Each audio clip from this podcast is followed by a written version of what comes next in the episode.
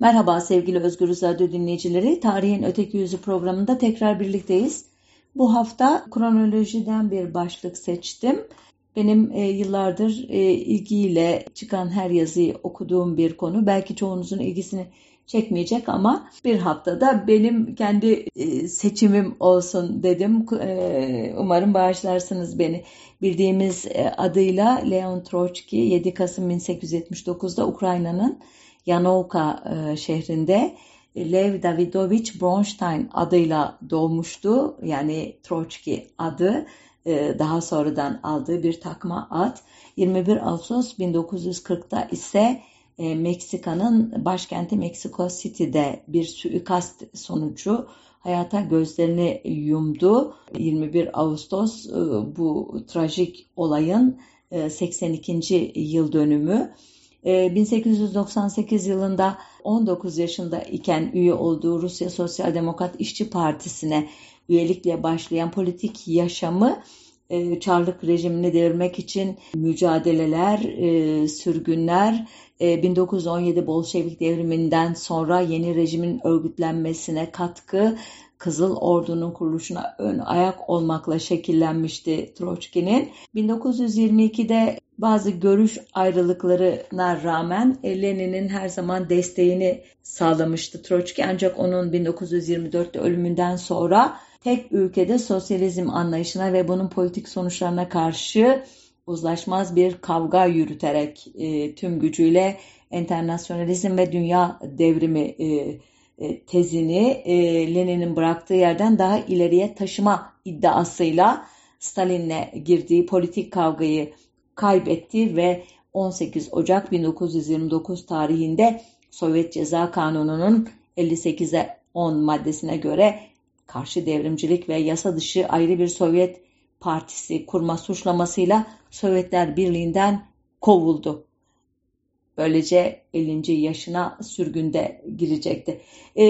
12 ee, Şubat 1929 ile 15 Temmuz 1933 tarihleri arasında Türkiye'de, İstanbul'da e, önce Rusya, e, özür dilerim Sovyetler Birliği Konsolosu'nun İstiklal Caddesi'ndeki misafirhanesinde başlayan zorunlu misafirliği tokatlayan oteli Şişli Bomonti de bir e, ev ve nihayet Büyük Adada iki ayrı mekanda e, sürecek. 17 Temmuz 1933 ile e, Haziran 1935 tarihleri arasında Fransa'da devam edecek bu sürgün ve Paris'in banliyölerinden Barbizon'da e, yaşayacak Troçki ve nihayet Haziran 1935 Ocak 1937 arasında Norveç'in başkenti Oslo'nun 60 kilometre yakınlarında bir küçük yerleşimde sürgün olarak e, bulunacak ve nihayet 9 e, Ocak 1937'de geldiği Meksika'nın e, başkenti Meksiko City'nin ünlü bohem semti Coyoacan'daki ve bugün halen Leon Trotsky Müzesi olarak ziyarete açık olan evde 21 Ağustos 1940 tarihinde e, sona erecek olan o bu sürgün e, yaşamının e, tümünü bu programda anlatmak maalesef mümkün olmadı. Defalarca denedim bu aşamaların hepsini ele alan bir program kaydetmeyi fakat başaramadım ve nihayet bizde çok daha iyi bilinen İstanbul bölümünü atlamaya daha az bilinen e, Fransa ve Norveç bölümlerini kısa geçmeye ve nihayet hayatının sonlandığı Meksiko, e, özür dilerim Meksika döneminde biraz duraklayıp suikastin arka planı ve sonrasında olanları daha çok anlatmaya karar verdim. Yani hikayenin boşluklarını doldurmakta size çok iş düşecek. Umarım beni bağışlarsınız bu e, eksik yedik program için.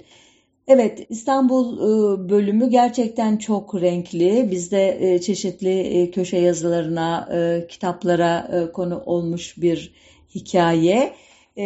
Sonunda Troçki hem dilini çok iyi bilmediği hem Sovyetler Birliği'nin hemen burnunun dibinde olduğu için Stalin'in gizli polisinin soluğunu ensesinde hissettiği için ve Ayrıca 1917 Bolşevik devriminden sonra e, İstanbul'a sığınmış olan rejim karşıtlarının e, beyaz e, Ruslar diye tabir edilen Dönik'in, Wrangel, Kolçak gibi Çarlık dönemi e, generallerinin oluşturduğu e, orduların artıklarının hala İstanbul'da e, yaşamasının yarattığı endişe yüzünden e, Türkiye'de kalmayı pek de istememişti. E, kaldığı dönem içerisinde sürekli e, Avrupa ülkeleri nezdinde hatta Amerika nezdinde girişimlerde bulunmuştu.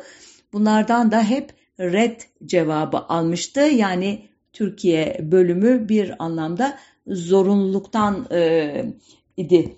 Ancak e, sonunda e, Fransa'daki çeşitli Troçkist çevrelerin e, girişimleri ile e, ülkeye gelme iznini e, aldı ve e, 17 Temmuz 1933'te e, Türkiye'den temin ettiği e, Leon Sedo Efendi e, adına hazırlanmış bir pasaportla Fransa'ya gitti. Kendisine Paris yakınlarında Barbizon'da bir e, ev tahsis edilmişti. E, bu evdeki günlerine dair bir cümlesini aktarayım. Nasıl bir atmosferde yaşadığını e, anlayacağınızı umuyorum. Yaşamımız hapishanedeki mahkumların yaşamından pek az bir fark taşıyor. Bir ev ve bir avlu içinde kapatmışlar bizi. Bir hapishanenin ziyaret saatleri ne kadarsa o kadar sıklıkla görmeye gelebiliyorlar bizi. İstanbul'da e, yoğun bir ziyaretçi akınına uğramıştı Troçki. Demek ki Fransa'daki bu e, sürgün e, hiç de e, İstanbul'dakine benzemiyordu. Aslında Fransa'ya da pek gönüllü kabul edilmemişti. Bizzat başvuruda bulunmadığını biliyoruz artık. Onun adına Fransız Meclisi'nin radikal üyesi Henry Gournou ki etkili bir politikacı İnsan Hakları Birliği'nin başkan yardımcısıydı.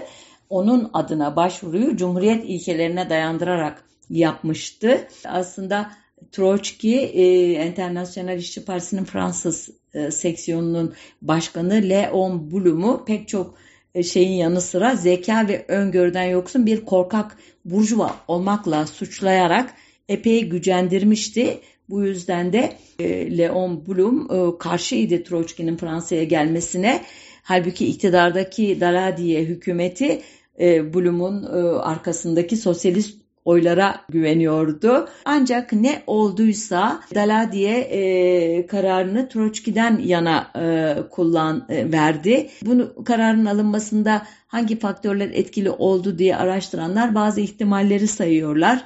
Bunlardan birine göre o zamanlar Paris'te sürgünde olan e, bir e, anti-Stalinci, komünist Alman Ruth Fischer, gurbetçi Rus toplumu arasında Stalin'in iktidardaki günlerinin sayılı olduğu e, yakında iktidarın e, değişeceği e, yönündeki söylentilerin ve e, işte e, Stalin'in yerine Troçki'nin geçmesi ihtimalinin güçlü olduğuna dair dedikoduların e, Daladiye'yi etkilemiş olabileceğini e, söylüyor. E, bir grup e, Fransızların e, Troçki'yi Stalin'e karşı bir koz olarak ellerinde bulundurmayı faydalı gördüğünü iddia ediyor. Ee, bazı araştırmacılar Stalin'in e, tehditlerine boyun eğmenin Fransız ulusal gururunu incitmesi ihtimaline karşı Troçki'ye hayır demenin e, yanlış olacağını düşündüğünü söylüyorlar. Bir görüşe göre de hiç böyle e, konspiratif yorumlara gerek yok doğrudan Fransa ile Stalin arasında yapılan görüşmeler sonucu Stalin'in izniyle e, Sovyetler Birliği için baş belası olan bu unsurun bir şekilde Fransa'da enterne edilmesinde herhangi bir sakınca görülmemiş olabilir diyorlar. Nitekim 1935 e, Mayıs'ında Fransa ile Sovyetler Birliği arasında imzalanacak olan karşılıklı e, yardım paktına kadar ki dönemde Sovyetler Birliği'nden Fransa'ya gelmiş herhangi bir baskı görülmüyor Fransız arşivlerinde. O dönemin önemli politik aktörlerinin hatıratında veya gazete haberlerinde de Troçki'den çok söz edilmiyor. E, çünkü o dönemin Fransız hükümeti için çok daha ciddi sorunlar var imiş. Ekonomik durgunluk, işsizlik, tazminatlar, borç geri ödemeleri, silahsızlanma, işte konuş görüşmeleri, Almanya'da Nazilerin iktidarı gelmesini yarattığı kaygılar, mali skandallar, nihayet Şubat 1934'te çeşitli isyanvari eylemler. Kısacası e, bu yoğun politik e, istikrarsızlık döneminde e, Troçki e, denizde bir damla bile değilmiş e, bazı araştırmacıların iddiasına göre. Ancak 1 e, Aralık 1934'te e, Sovyetler Birliği'nde e, Leningrad'da Sergey Kirov'un şüpheli bir şekilde öldürülmesini bahane ederek Stalin'in büyük temizlik diye adlandırılacak o, o tasfiye hareketini başlatması ile birlikte e, Fransız komünistlerinin, liberallerinin, sosyalistlerinin bu e, gerilim dalgasının Fransa'ya da ulaşacağından endişe etmesi e, muhtemel görülüyor. Sonuçta hangi gerekçe ile olursa olsun 1935 yılının e, e, başlarında e, artık Troçki'nin Fransa'dan ayrılması için e, perde arkasında önemli bir ne diyelim e, kararlılık ortaya çıkmış görünüyor. Ancak e, nereye gidecek bu önemli politik aktör? Türkiye onu geri almayı reddetmiş. İngilizler içeri almayı reddetmiş durumda. Bir ara sahte belgelerle Belçika veya Hollanda'ya seyahat etmesi planlanıyor. Bazı e, gizli mahfiller kulağına Madagaskar'a sürgün edilmesini falan fısıldıyorlar Troçki'nin. Kısacası çok endişeli bir e, dönem içer e, e, duygu durumu içinde Troçki.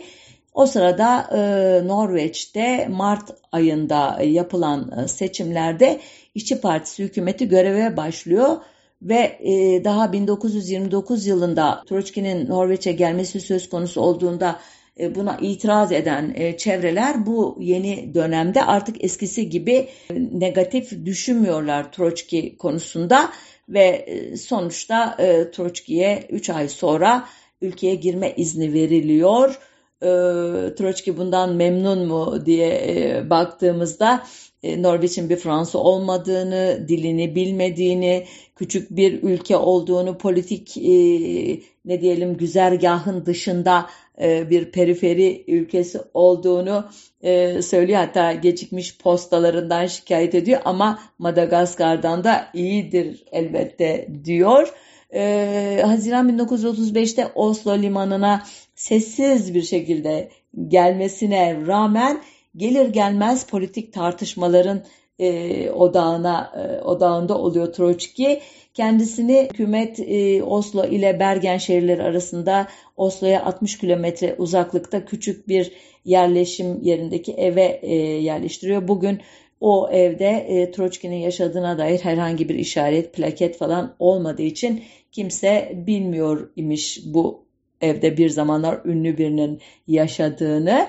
Meksika ile birlikte dört ülkede sürgün hayatı yaşadığını söylemiştim. Bu dört ülkeden en rahat ettiği ülke burası ki sürgünlerin en kısasını Norveç'te geçirecek. Norveç'te dördüncü enternasyonel e, çalışmalarını hızlandıracak. Uluslararası arenada takipçilerini Stalin'in e, tek ülkede sosyalizm politikalarına karşı harekete e, geçirmeye çalışacak, meydan oku, okutmaya çalışacak hatta. Stalin'in e, devrimin ideallerini ihlal ettiğini ileri sürerek kendisini Bolşevik devriminin gerçek varisi olarak sunduğu son büyük kitabı ihanet eden devrimi burada yazacak. Ancak bu e, görece özgürlük atmosferi Moskova'da başlayan e, ve 19-24 Ağustos 1936 tarihleri arasında görülen 16'lar davası diye de bilinen Troçki-Sinonyevist merkez davası e, vesilesiyle birden e, sona erecek e, ki buna sosyalist komünist tarih yazımında birinci Moskova yargılamaları adı veriliyor. E, uzatmayayım e, Troçki dışındaki e, 16 sanık ki 3'ü e, bu kadroların arasına yerleştirilmiş gizli polis ajanı olan kişiler bu yargılamalar sonunda Zinonyev, Kanmanev, Yekdom e, pardon Yevdokimov, Bakayev, Simirnov, Marachovski, Tervaganyan, Holtzman, Pikel, Dreiser ve Reingold başta olmak üzere dediğim gibi üçü de siyasi polisten olmak üzere 16 kişi idam edilecekler. Bu yargılamaların yarattığı e, endişe hali Norveç'e sirayet edecek. Ekim 1936'daki seçimlerde partinin gücünü kaybedeceğinin ortaya çıkması üzerine de İşçi Partisi Troçki'yi ülkeden uzaklaştırmaya karar verecek. Troçki için yeniden ülke arayışı başlamıştı. Avrupa'da e, daha önce başvurduğu ülkelerden ümidi yoktu zaten. Türkiye'de Troçki'nin geri dönmesine razı olmadığını açıklamıştı. Tam ümitlerin kesildiği bir dönemde çok uzaklardan geldi davet. Meksika'da e, dönemin e, işçi partisinin liderlerinden ünlü ressam Diego Rivera ve yine onun kadar ünlü sanatçı eşi Frida Kahlo'nun çabalarıyla Meksika Devlet Başkanı Lázaro Cárdenas e, Troçki'nin Meksika'ya gelmesine razı olmuştu.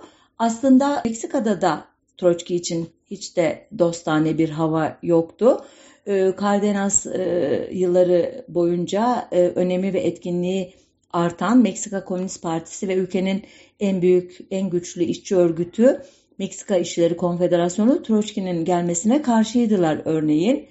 E, ayrıca resmi e, kadrolar arasında da Stalin'in e, Troçki'ye yönelik bir suikast girişimi olması halinde e, Meksika'nın e, bundan e, büyük zarar göreceğini düşünenler vardı. E, buna karşılık Meksika Troçkist Partisi son derece cılızdı. Yaklaşık 30 kadar üyesi vardı. Yani e, Troçki'ye kol kanat gelecek bir durumda değildi.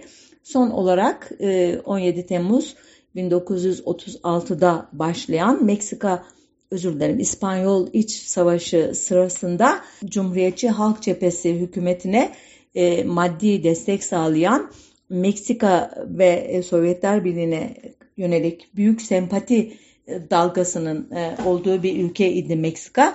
E, Stalin'e ve Sovyetler Birliği'ne sempati demek e, Troçki'ye antipati demekti. E, dahası Troçkist hareket e, İspanya İç Savaşı'nda e, halk cephesi e, hükümetine ve onun güçlerine yönelik çok sert eleştirileriyle adeta e, kralcılar gibi kabul ediliyorlardı. O kadar e, e, sevilmeyen e, unsurlar idi. Buna rağmen Kardenas e, bu engelleri aştı ve e, Norveç'e işareti gönderdi. E, Troçki ve e, Mayeti e, gönülsüzce de olsa yanlarında Norveç polisi ile bindirildikleri bir gemi ile 9 Ocak 1937'de Meksika'nın Tampico limanına vardılar. Limanda e, Troçki'yi Meksika ordusunun bir generali e, törenle karşılamıştı. Sürgünler başkent Meksiko City'nin e, Bohem Coyoacan mahallesinde bir eve yerleştirildiler.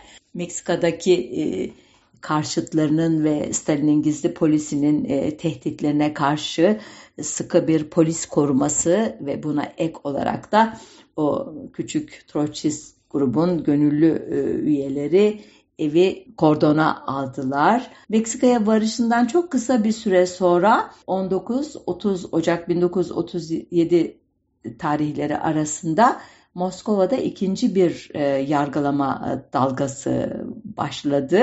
Yine anti-Sovyet Troçkist Merkez Davası adı altında 17 sanık yargılanıyordu. Ee, bunlardan Radek, Piatakov, Sokolnikov ve Beleborod haricinde kalan 13'ü idama mahkum edilip kurşuna dizildiler. Ee, adını andığım 4 kişi ise uzun süreli toplama kampı cezası aldı ve buralarda hayatlarını kaybedeceklerdi. İşte bu atmosfer içerisinde Troçki'nin e, e, Meksika e, sürgünü başlamıştı e, Troçki kendisine yönelik ideolojik ablukayı kırmak için 2. Moskova yargılamalarının tezlerini e, sorgulayan e, bir karşı yargılama örgütledi. 10-17 Nisan 1937 e, tarihleri arasında Koyakan'da e, oluşturulan ne diyelim e, yargı heyetinin başında bir dönem e, Türkiye'ye gelip e, eğitim sistemi hakkında Mustafa Kemal'e de raporlar sunan Amerikalı eğitimci John Dewey vardı. Üyeleri Carlton Bales, Otto Rühle, Benjamin Stolberg ve Susan Lafollette idi bu heyetin. Moskova e, yargılamalarında Troçkistlere yöneltilen suçlamalar burada bu heyet tarafından Troçki'ye yöneltildi ve Troçki bir anlamda savunmasını verdi tüm dünyaya karşı.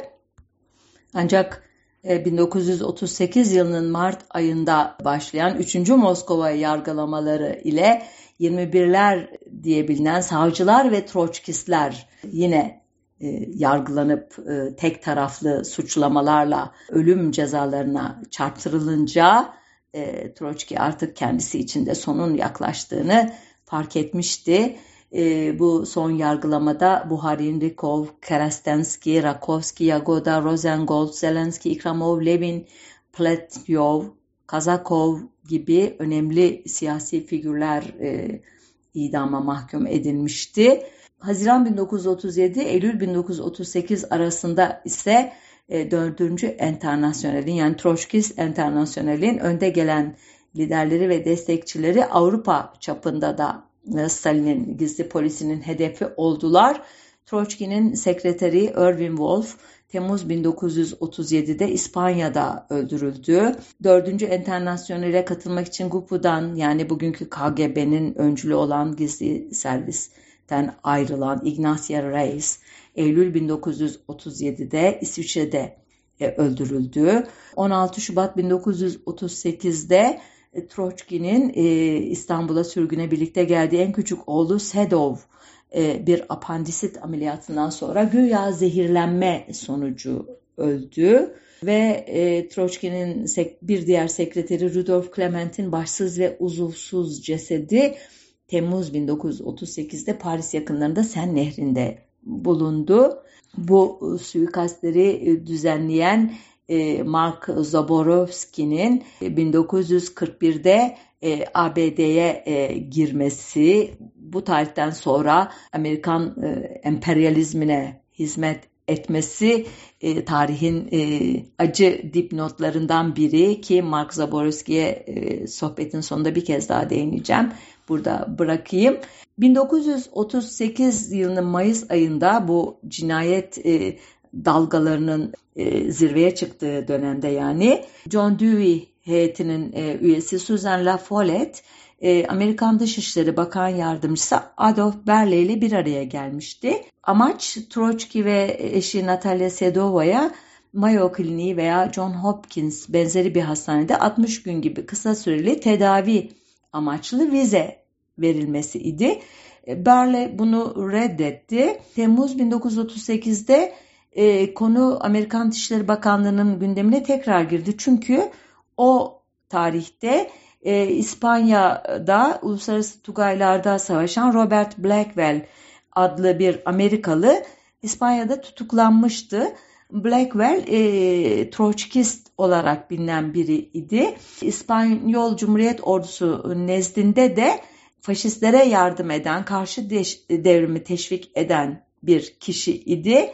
Dolayısıyla Blackwell'in şahsında Troçki'ye yönelik bir yeni bir antipati dalgası hem Amerikan Troçkistler arasında hem e, Meksika Komünist Partisi nezdinde e, yükselmişti.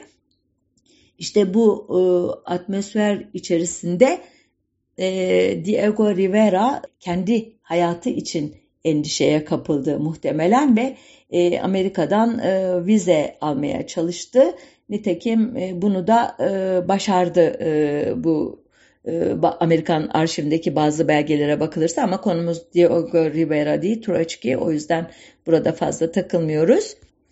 Bildiğimiz Troçki'nin Amerika'ya bize başvurularını tekrarladığı bu tarihlerde nihayet Ekim 1939'da umulmadık bir yerden bir destek geldi kendisine. Bu destek ABD Temsilciler Meclisi'nin Amerikan karşıtı faaliyetler özel komitesi olarak bilinen DS komitesi idi. E, komite adını Texas temsilcisi Martin Diaz'den alıyordu. Adından da anlıyorsunuz. Amerikan işçi hareket ve siyasi yaşamındaki komünist ve yıkıcı faaliyetleri ortaya çıkarmaya yönelik bir komite idi bu. E, bu e, anti komünist komite ile Troçki'nin ne alakası var diyeceksiniz. Çok çarpışık bir e, ilişki var. Komite Troçki'nin tırnak içinde Stalinizmin tarihinin tam bir kaydını kendilerine sunması karşılığında e, ona e, vize ayarlama sözü veriyordu. E, muhtemelen Troçki de e, zaten e, ideolojik olarak yapması gerektiğini inandığı bu işi hayatını kurtaracak bir vizeyle takas etmeye hazır bir haleti ruhiye içinde idi ki aynı gün Matthews'a bir telgraf gönderdi. Davetinizi siyasi bir görev olarak kabul ediyorum diyordu bu telgrafta. Ancak bu e, girişim şaşırtıcı bir şekilde yine Amerika içindeki bazı çevreler tarafından e, akamete uğratıldı. İyi ki de uğratıldı. Böylece Troçki'nin e, hayatında e, önemli bir utanç sayfasının yazılması engellenmiş oldu. E, ancak e, Troçki ile Diaz Komitesi arasındaki bu yazışmalar Meksika e, Komünist Partisi'ni çok öfkelendirmişti. Meksikalı komünistler ve onlara e, destek olmaya hazır e, Stalinci unsurlar e, 24 e, Nisan'da Diaz Komitesi'nin tekrar Troçki'yi ifadeye e, çağıracağı haberinin basına sızmasını bahane ederek Troçki'den kurtulma çabalarına hız verdiler. Bu bağlamda 24 Mayıs 1940 günü bir duvar ressamı, komünist, İspanya İç Savaşı gazisi David Alfaro Siqueiros ve 25 silahlı e, adamından oluşan bir grup Troçki'nin evine silahlı bir saldırıda bulundu. 200 kadar kurşun e, atıldı eve. Neyse ki Troçki zarar görmedi ancak Amerikalı korumalarından Robert Hart kaçırıldı. Daha sonra da öldürüldü. Troçki'nin paranoya yapmadığı çok kısa süre sonra ortaya çıktı ne yazık ki. 20 e, Ağustos 1940 e, günü Troçki Coyoacan'daki villasında kendisini ziyarete gelen e, biri tarafından ki tanışıklıklarını e, biraz sonra ayrıntılandıracağım. Buz baltası darbeleriyle saldırıya uğradı ve bir gün sonra da hayatını e, kaybetti. Katil e, muhtemelen e, cinayeti işledikten sonra sessizce evden ayrılmayı düşünüyordu. Nitekim e, evin dışındaki sokağın köşesinde kendisini annesi ve annesinin sevgilisi e, olan e, kişi bir araba ile bekliyordu ki ileriki tarihlerde bu kişinin e, Sovyet İstihbarat Örgütü ile temasta olan biri olduğu ortaya çıkacaktı. Ne var ki daha sonra katilin kendi ifadesine göre hiç beklemediği bir şey oldu. Kafasında e, buz baltasının darbesiyle derin bir yarık açılmış olan ve beyni büyük hasar görmüş olan Troçki e, korkunç ve kulakları yırtan bir çığlık atarak ayağa fırladı ve çalışma masasının üzerindeki nesneleri kendisini fırlatmaya başladı. Ardından da e, katilin üstüne atılarak onunla boğuşmaya çalıştı. E, elbette o sırada korumaları e, odaya hücum etmişlerdi. E, Troçki kendini kaybetmeden önce son kez ağzını açtı ve onu öldürmeyin bu adamın anlatacak bir hikayesi var dedi. E, korumaları bu talimata uymuşlardı. E, katili e, polise teslim ederken Troçki de hastaneye kaldırılmıştı. Troçki e, ölmeden önce e, iki kez e, kendine geldi.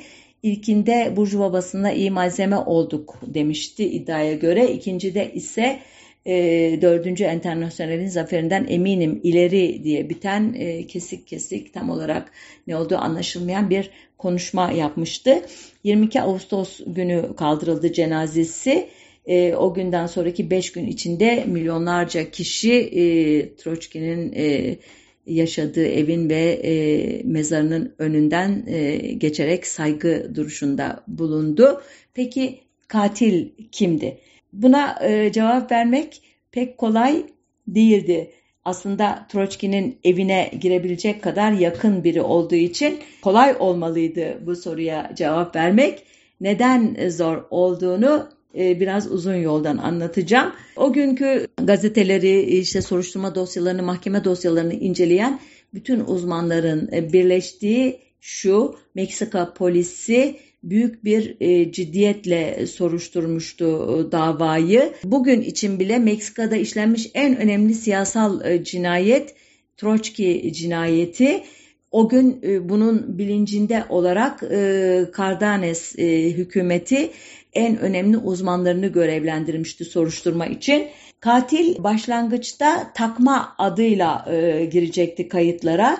E, kendisi Troçki'nin sekreterliğini yapan e, Rusya asıllı önemli bir ailenin kızı olarak e, Amerika'da Troçkist çevrelerde e, çok geniş bir çevresi olan Silvia Agelov'un nişanlısı veya bazı e, iddialara göre eşi olan Kanadalı bir gazeteciydi. En azından başlangıçta böyle biliniyordu. Adı da Frank Jackson'dı. Silvia e, Agelov e, hemen e, sorguya alındı.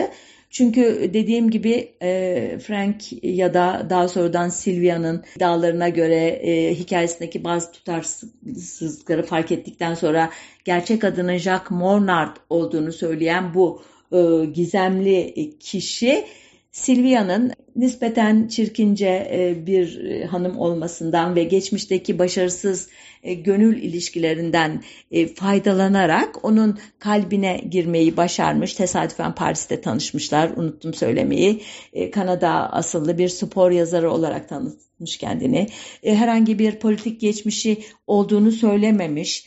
Buna rağmen Silvia kendisini Avrupa'daki çeşitli Troçkist çevrelerle tanıştırmış Bununla da yetinmeyerek Troçkist hareketin göz bebeği her an öldürülmesinden korkulan, yanına e, şüpheli bir sineğin dahi ulaştırılmamasına çalışılan Troçki ile tanıştırmış, tanıştırmakla kalmamış, kendisiyle 11 ya da en az 9 kez bir araya getirmiş bir kişi olarak elbette en önemli şüpheli imiş o gün.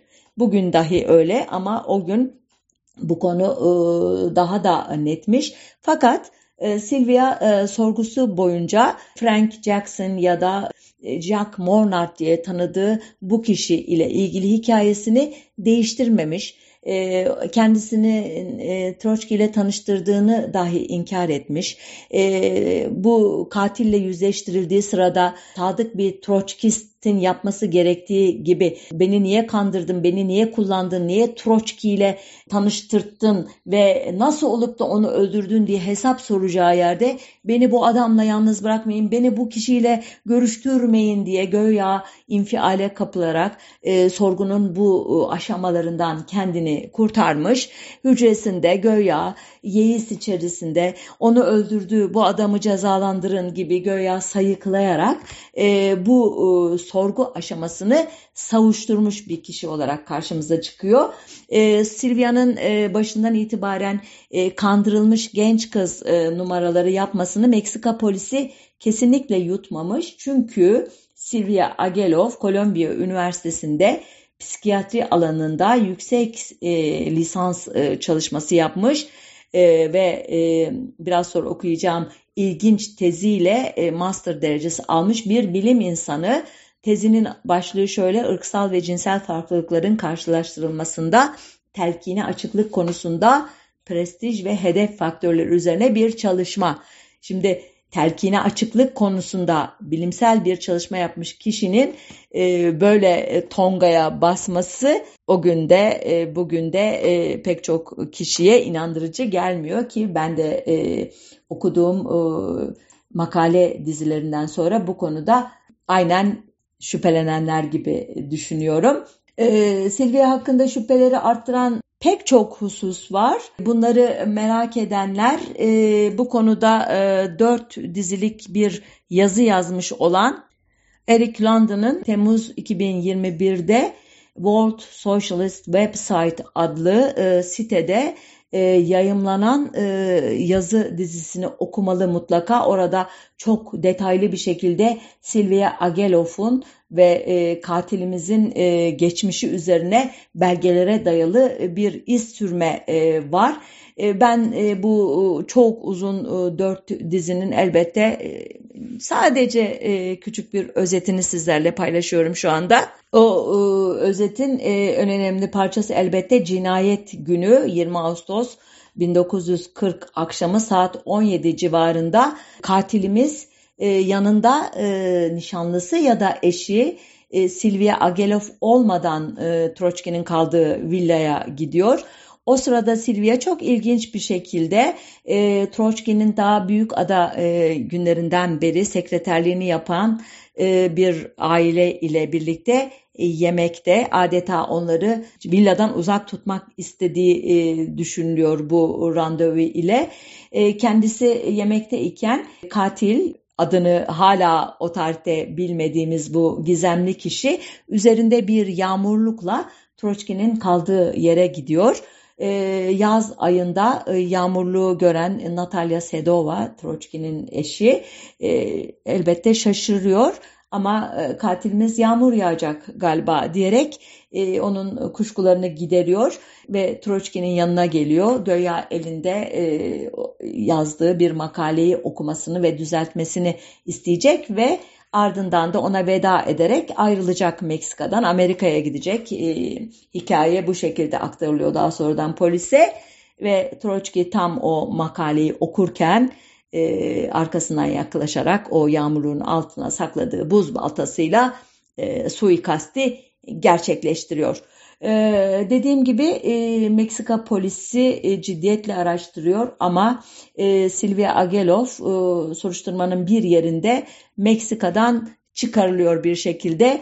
Daha sonradan anlaşılıyor ki Amerikan istihbarat e, örgütleri Meksika devletiyle arka planda bir görüşme yaparak e, onu Amerika Birleşik Devletleri'ndeki e, çeşitli Stalin e, istihbaratçılarının adını vermesi karşılığında muhtemelen e, bu soruşturmadan kurtarmışlar. Nitekim Silvia Agelov 1950 e, yılında Amerikan Karşıtı Faaliyetler Komitesi'nin e, bir e, oturumuna göstermelik olarak katılacak ve kendisine göya e, Troçki suikastı ile ilgili sorulara aynen Meksika polisine verdiği şekilde yüzeysel cevaplar vererek kurtulacak ve bu tarihten sonra Amerika Birleşik Devletleri'nde yaşamaya devam edecek varlıklı yaşamı 1995 yılında doğal yollarla sona erecek. Geriye dönersek Troçki'nin katilinin e, davası e, 1943 yılının Şubat ayında başlıyor. Nisan ayında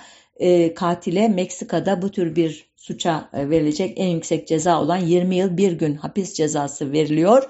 E, katil hapse atıldıktan kısa bir süre sonra annesi ve sevgilisi olan Sovyet ajanı, Stalin ajanı onu hapisten kaçırmaya çalışıyor. Bu başarısızlıkla sonuçlanıyor ve e, katilimiz 20 yıl boyunca Meksika'da hapiste kalıyor. Bu 20 yılın ilk 10. yılında e, gerçek kimliği ortaya çıkacak. Kendisi e, Ramon Mercader isimli bir e, İspanyoldur.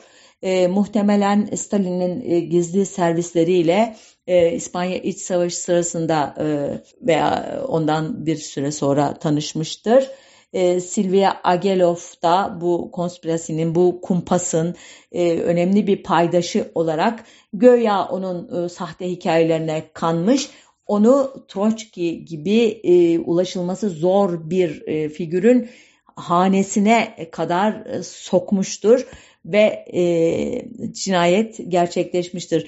Bugün hala e, bazı e, Stalinci e, çevreler e, daha önce 9 kere veya 11 kere karşılaştığı halde ya da bu karşılaşmadan bir eksiğiyle söylersek 8 ya da 10 kere karşılaştığı halde neden o karşılaşmalarında öldürmedi diye sorarak e, bu olayı hani bir anlamda bulandırmaya çalışıyorlar ama e, muhtemelen e, Avrupa'da gelişen e, savaş atmosferi içerisinde Troçkist tezlerin yaygınlaşması Stalin açısından bir e, sorun oluşturmaya başlamış olabilir bu tarihlerde. Nitekim 10 Haziran 1943'te e, Amerikan Başkan Yardımcısı Henry Wallace şöyle bir ifadede bulunuyor. Eğer Rusya dünya çapında devrim kışkırtan Troçkist fikre bir kez daha kapılırsa 3. Dünya Savaşı kaçınılmaz olur.